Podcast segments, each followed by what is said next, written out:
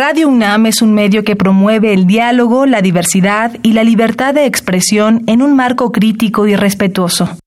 Los comentarios expresados a lo largo de su programación reflejan la opinión de quien los emite, mas no de la radiodifusora. ¿Qué podemos hacer hoy por el planeta?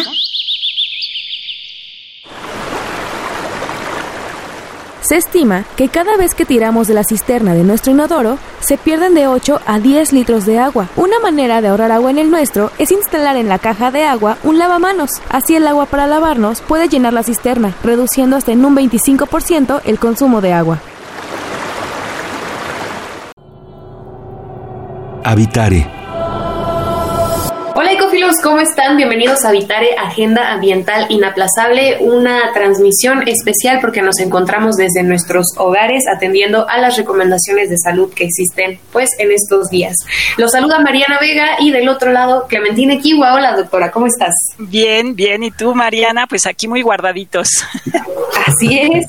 Y eso no nos va a impedir hablar de un tema interesante como siempre en el programa. Hoy estaremos platicando sobre microbiomas. ¿Quién nos acompaña, Clemente? Pues tenemos el gusto de tener a Luis David Alcaraz, que es un biólogo de la Facultad de Ciencias y doctor en biotecnología del Sinvestav en Irapuato. Eh, ahora es profesor de tiempo completo de la Facultad de Ciencias y él trabaja eh, temas de genómica ambiental.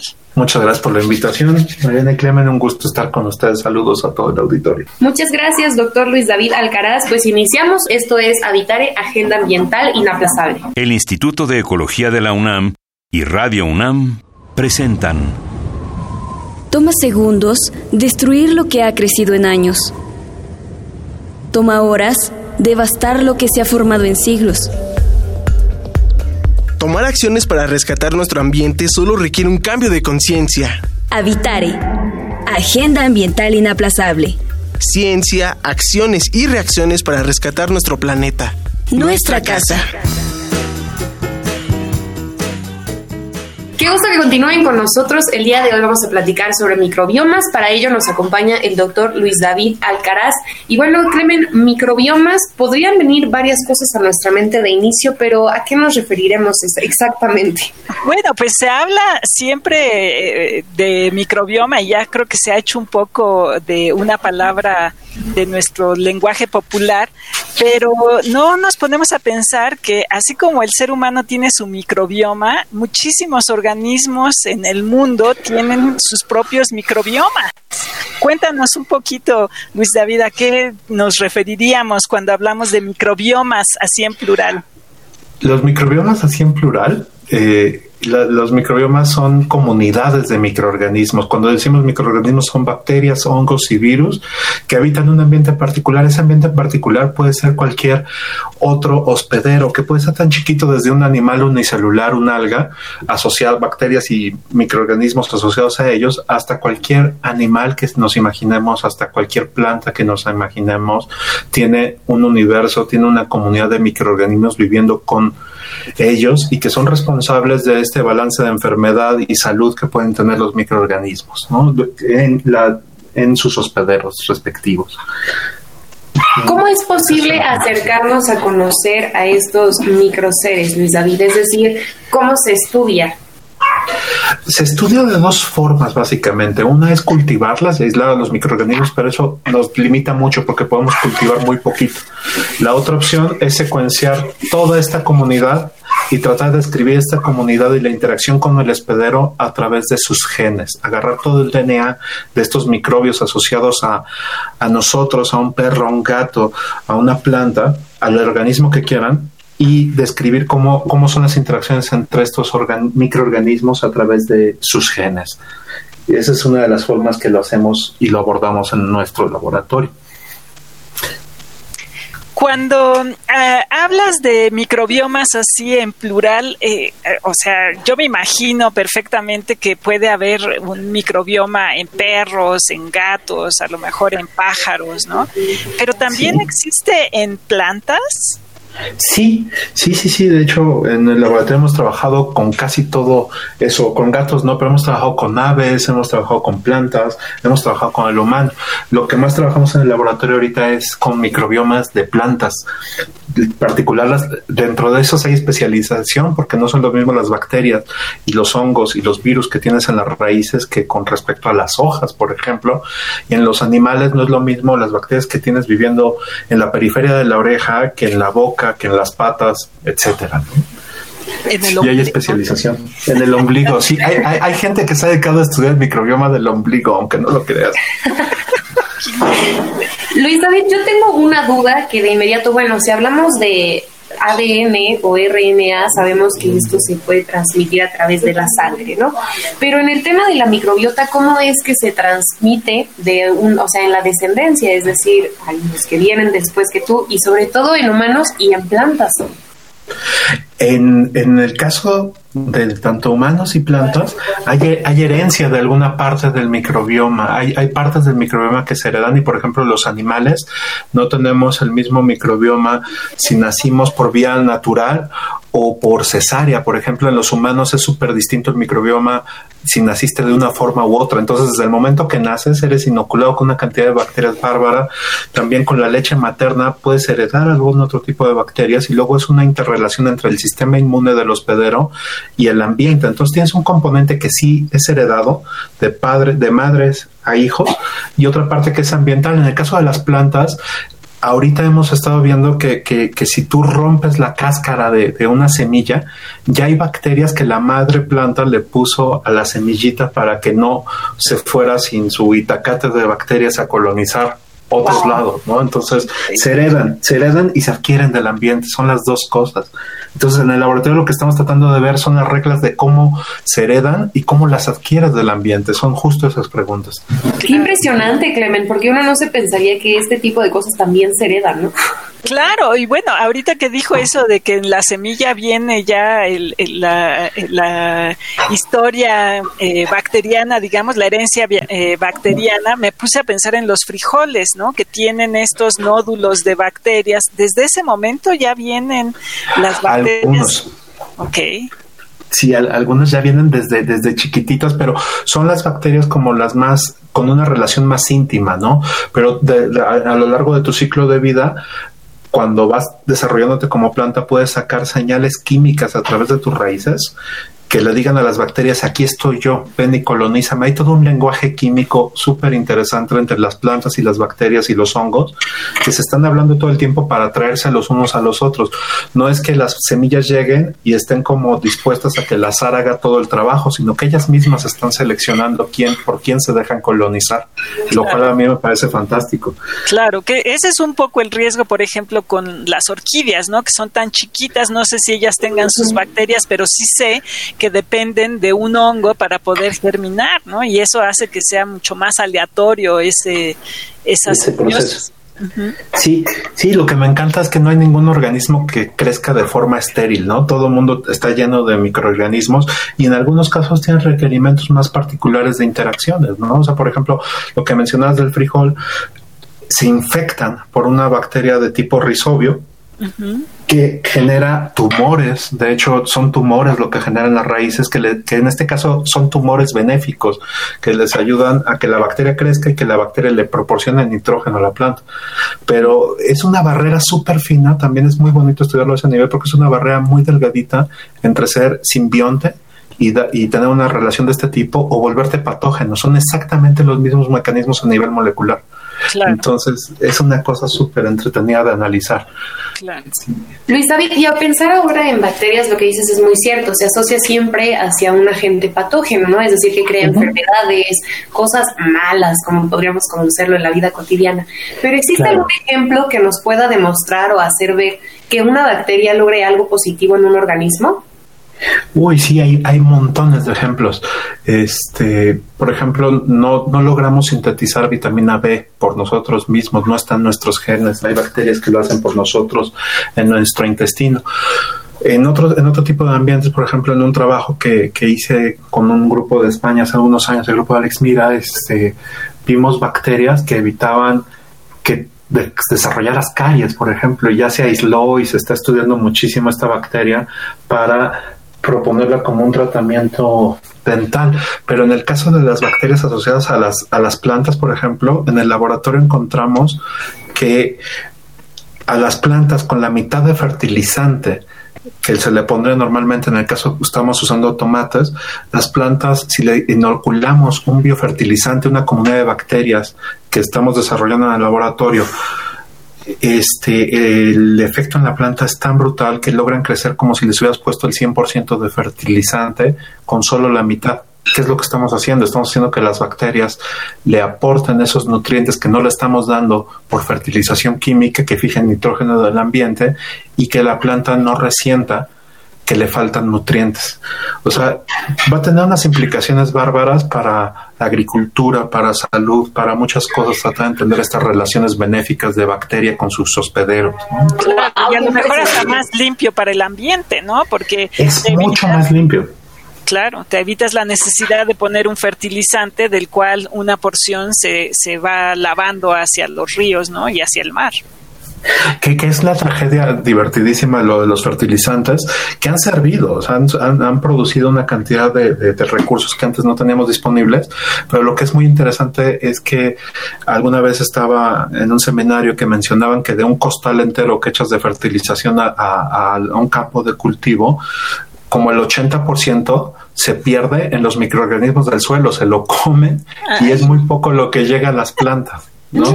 Entonces, en realidad no sabes para quién estás trabajando, pero ¿qué, qué, qué pasa si aprendes a no darles de comer a todos, sino seleccionar solo las bacterias que son más hábiles en conseguir fuentes que no están disponibles para todo mundo y que ayuden a la planta. Entonces, puedes hacer experimentos donde selecciones a simbiontes, pero como comunidad, no como una bacteria solita. Claro. Entonces, es, es, lo que estamos tratando de desarrollar en el laboratorio ahorita. Claro. La agricultura tendrá una manera diferente de evolucionar, digámoslo así, ¿no? Y, y, es muy divertido porque trabajamos con bacterias locales, o sea, no estamos haciendo modificaciones genéticas en el sentido de que estamos tomando comunidades que están trabajando con las plantas y por ejemplo yo, yo describiría mi trabajo ahorita como entrenador de comunidades de bacterias. Las estoy entrenando a que vean una raíz de una planta y que digan yo sé colonizar a esa raíz, ¿no? Y yo sé llevarme bien con esa planta pero como una comunidad. A mí me impactó mucho una cosa de que vi un resultado que uno piensa monocultivo y dice es malo, pero vi, vi un experimento súper bonito donde veían que, que si tenías monocultivo durante muchos años, la planta que creciste ahí era menos susceptible a enfermedades que las plantas que sí tenían rotación de cultivo en la, en de al lado. Entonces yo dije, ¿qué está pasando? Y la explicación eran las bacterias, que en el monocultivo tiene muchos defectos, pero uno que, que una virtud que lograron identificar fue que eh, le dieron tiempo a las bacterias y a los hongos a tener relaciones a largo plazo con la planta. Y en retorno la están protegiendo de que no te infecte. Entonces es una cosa como la que estamos tratando de emular en el laboratorio de enseñarle a las bacterias a proteger y a querer y a interaccionar a una planta para que desplacen a otros posibles competidores, ¿no? Y a otros posibles organismos que les causen enfermedades. Perfecto, pues vamos ahora a escuchar la biodiversidad y yo y continuamos hablando acerca de microbiomas con nuestro invitado. Quédese con nosotros en Habitare. La biodiversidad y yo.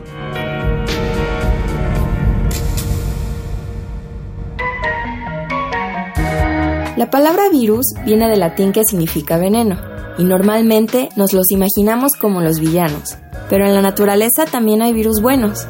¿Sabías que para que un océano sea un ecosistema saludable necesita de los virus? ¿Necesita de los virus? En los ecosistemas acuáticos, los virus ayudan a mantener la biodiversidad marina al controlar a las poblaciones de bacterias y algas, que constituyen la gran mayoría de los seres vivos en el océano. Cuando infectan y matan organismos, nutrientes como el carbono y el fósforo se liberan al océano, los cuales mantienen a los microbios y el fitoplancton prosperando. Un equipo de científicos de la Universidad de la Columbia Británica midieron variables ambientales como la temperatura, la salinidad, los niveles de oxígeno y los nutrientes disponibles en los mares canadienses. Descubrieron que el entorno físico tiene tanta influencia sobre la abundancia viral como el número de huéspedes disponibles para infectar. La fotosíntesis que realizan las algas marinas y el fitoplancton produce más de la mitad del oxígeno del planeta. Si sacamos a los virus del mar, la fotosíntesis se reduciría, lo que muestra que aunque son pequeños, la escala de los servicios ambientales que realizan es global.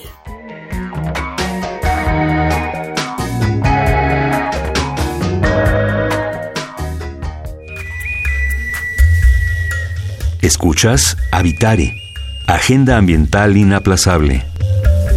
¿Qué tal, ecofilos? Qué gusto que continúen con nosotros en Habitare. El día de hoy estamos hablando acerca de microbiomas con nuestro invitado, el doctor Luis David Alcaraz. Y si ustedes tienen dudas o quieren hacer comentarios, lo pueden hacer a través de nuestras redes, Clemen. Sí, por favor, síganos en Facebook, en el Instituto de Ecología Coma UNAM, en Twitter, arroba y Ecología UNAM, y en Instagram, Instituto-Ecología UNAM. Así es, para que por ahí nos puedan compartir cualquier inquietud que tengan acerca de estos microbiomas, que hay bastantes, pero sobre todo ahora, Clemen, en un momento de la historia humana donde pensamos en qué pasará con nuestro planeta después, esto tiene mucha relevancia. Pues sí, porque en el contexto de los ecosistemas, pues conocer de los microbiomas es, me parece muy relevante. ¿Tú qué opinas, Luis David? Uy, totalmente.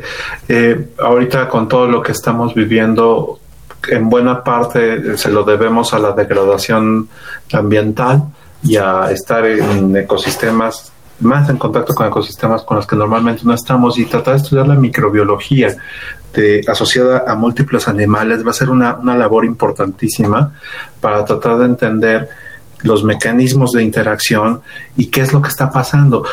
Les, les puedo decir ahorita una cosa, un, número.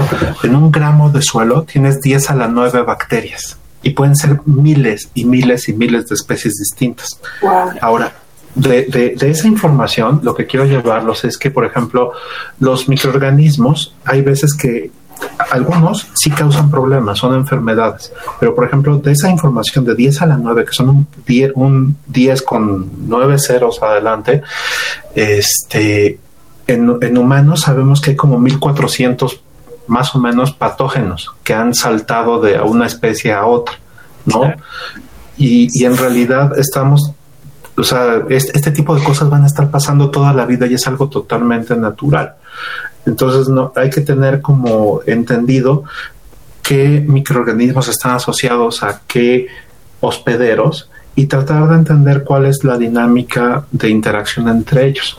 O sea, tiene como muchas implicaciones para nuestra salud, pero en general han pasado como estos saltos de especie por estar en contacto eh, con especies con las que no deberíamos de haber estado, pero incluso cosas tan uh, cercanas a nosotros como el ganado, ha saltado algunos problemas hacia el humano y entonces en realidad creo que, todo el entendimiento de la microbiología asociado a distintos eh, hospederos puede ayudar mucho a desmitificar, a quitar miedos, porque por ejemplo hay cosas como hongos que se han transmitido por palomas, por ejemplo, por pichones, que son como súper comunes y no por eso se tiene que hacer una campaña de exterminemos a los pichones. O sea, hay que entender cómo es la dinámica de propagación, qué es lo que podemos entender y sobre todo entender para que el miedo no gobierne las decisiones. Y en realidad nosotros también podemos estarle transmitiendo microorganismos a los otros a, los otros este, animales, plantas con los que estuviéramos interaccionando, ¿no? Entonces, sí, claro. pensaría que, que, que, las poblaciones locales aquí en México, por ejemplo, de murciélagos, podrían estar en peligro ahorita con el brote de COVID, de que nosotros infectemos a ellos con esta cosa. Y pensando ahora quizá en ya esta idea que nos podemos dar cuenta se nos impone, pero por muchas otras razones que no sean científicas, de decir, busca un ambiente 99.9% de virus y bacterias, lo que venden en todos lados lo escuchamos, no, no es lo ideal, pero tampoco creo que se trate de ir a los extremos de entonces estemos en contacto con todas las bacterias todo el tiempo, como decía Luis David, no nos lavemos las manos, ¿no? Es así, hay que hacerlo, pero ¿qué pasa con esta idea de pronto, Luis David, que hay sobre todo en México, que te dicen al niño chiquito, déjalo que chupe las llaves para que vaya creando defensas y resistencia a las bacterias. ¿Qué ocurre con esto? Es selección natural operando. o sea, si sobrevive, o sea, sí hazlo, si sobrevives y todo bien, pues también tienes la medicina, pero pues yo pensaría que, o sea, en salud pública hemos tenido unos descubrimientos y ahorita, por ejemplo, estamos teniendo una versión de prueba de un mundo sin vacunas, ¿no? Y ya vemos que no está tan padre, porque hay cosas a las que te puedes exponer ligeramente y sí podrías desarrollar anticuerpos y tu sistema inmune podría aprender, este, y de hecho es de las ideas que estamos manejando con el metro, como que el metro es un lugar de aprendizaje comunitario, ¿no? Claro. Donde intercambios con muchísimas bacterias y es como muy distinto si, si interactúas o no. Pero este, yo, yo sí le diría a la gente que, que el agua eh, suplementada con calcio, con flúor y qué sé, o sea, nos está ayudando como problemas de salud pública, porque, por ejemplo, si agarras un vibrio cólera y te lo tomas, no importa qué tan bueno sea tu sistema inmune, si, si te agarra mal parado, te va a dar cólera y corres un riesgo grande. ¿no? Entonces, eh, yo pensaría que, que, que, también la cosa de tener el ambiente súper limpio y todo eso, pues ha favorecido otro tipo de, problemas, como los problemas alérgicos, los autoinmunes, que el sistema inmune normalmente está en contacto con mucho más estímulos y entonces si lo reduces, se tiene que entretener con algo y va a ser contra tu propio cuerpo, ¿no? Entonces... Claro, claro. Sí, bueno, entonces la misma visión de la medicina ha ido cambiando a aceptar que el microbioma y eh, el eh, bioma de microbios que exista alrededor de nosotros es importante de alguna manera mantenerlo saludable, ¿no? Como dices, eh, evitando que haya estos eh, patógenos que pueden ser demasiado fuertes, digamos, para nuestro organismo. Uh -huh y eh, mantener nuestra salud. ¿no? Al final de cuentas volvemos a lo mismo, comer bien, eh, hacer ejercicio, dormir bien, ¿no? Sí, sí, sí, sí. Sí, y, y, tener, y tener como el justo cuidado de precauciones, pero sí nos hace falta como este contacto con los microbios del ambiente estéril, pues también te, te limita mucho en esta posible interacción y nos vuelve mucho más pobres, ¿no? Claro, y sentidos. más susceptibles. Sí, sí, sí, sí, mucho más susceptibles. Luis David, tengo otra duda, ahora sí que aprovechando que ya tengo un, me un mejor entendimiento sobre el mundo de las bacterias y de los microbiomas, el, el pensar que hay muchos productos, sobre todo alimentos, que apuntan a tener una mejor salud en cuanto a tu flora intestinal. ¿A qué se refieren con esto? Es decir, ¿qué, qué ocurre de, dentro de nosotros? Ah, dentro del intestino humano, por ejemplo, es un lugar donde tenemos la mayor cantidad de bacterias que viven en nuestro cuerpo. Van entre 500 y 1000 especies y varios millones de genes que están viviendo ahí adentro.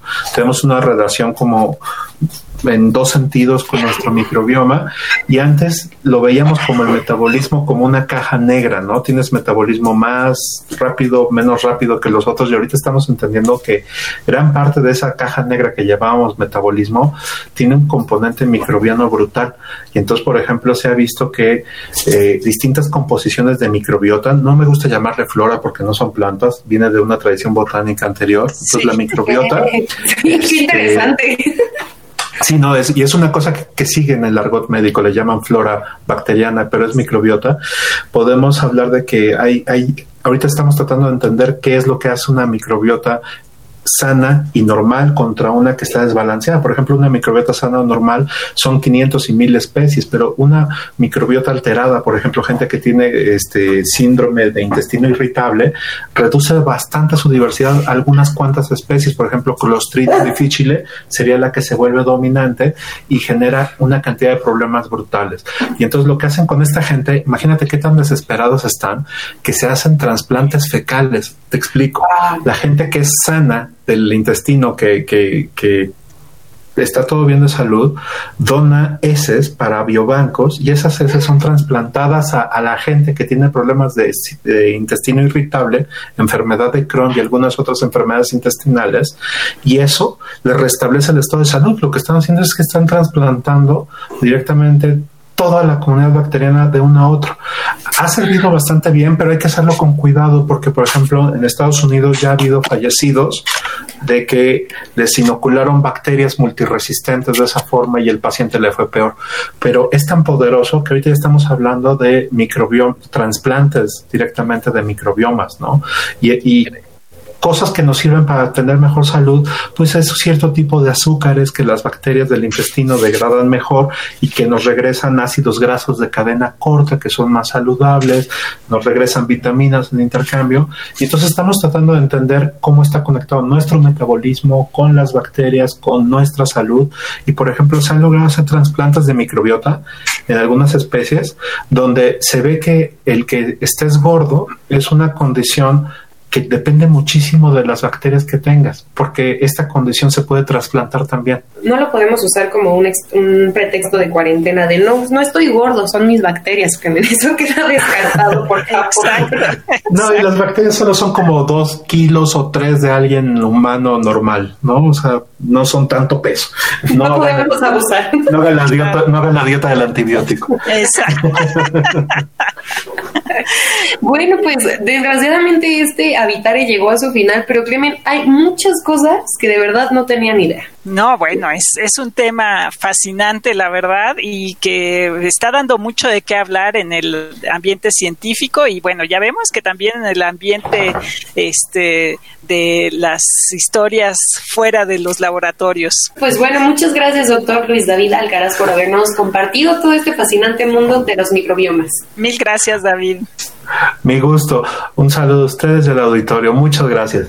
Muchas gracias, esperamos que nos acompañes pronto en otro Habitare. Y bueno, a nosotras nos queda agradecer al Instituto de Ecología de la UNAM y a Radio UNAM.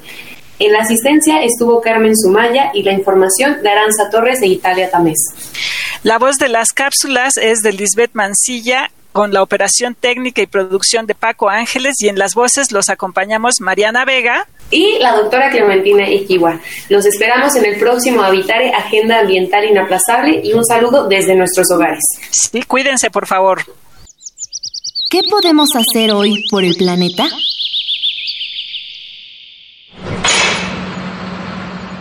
El papel que ya se ha usado puede reciclarse hasta siete veces, según la longitud de las fibras. Este material se utiliza básicamente para hacer cartón y papel de embalar. Así que ya lo sabes, no tires el papel que has usado, recíclalo. Visita ecología.unam.mx para obtener más información sobre el tema de hoy. Y si quieres escuchar todas nuestras emisiones, entra a radiopodcast.unam.mx. Radio UNAM y el Instituto de Ecología de la UNAM presentaron Habitare, Agenda Ambiental Inaplazable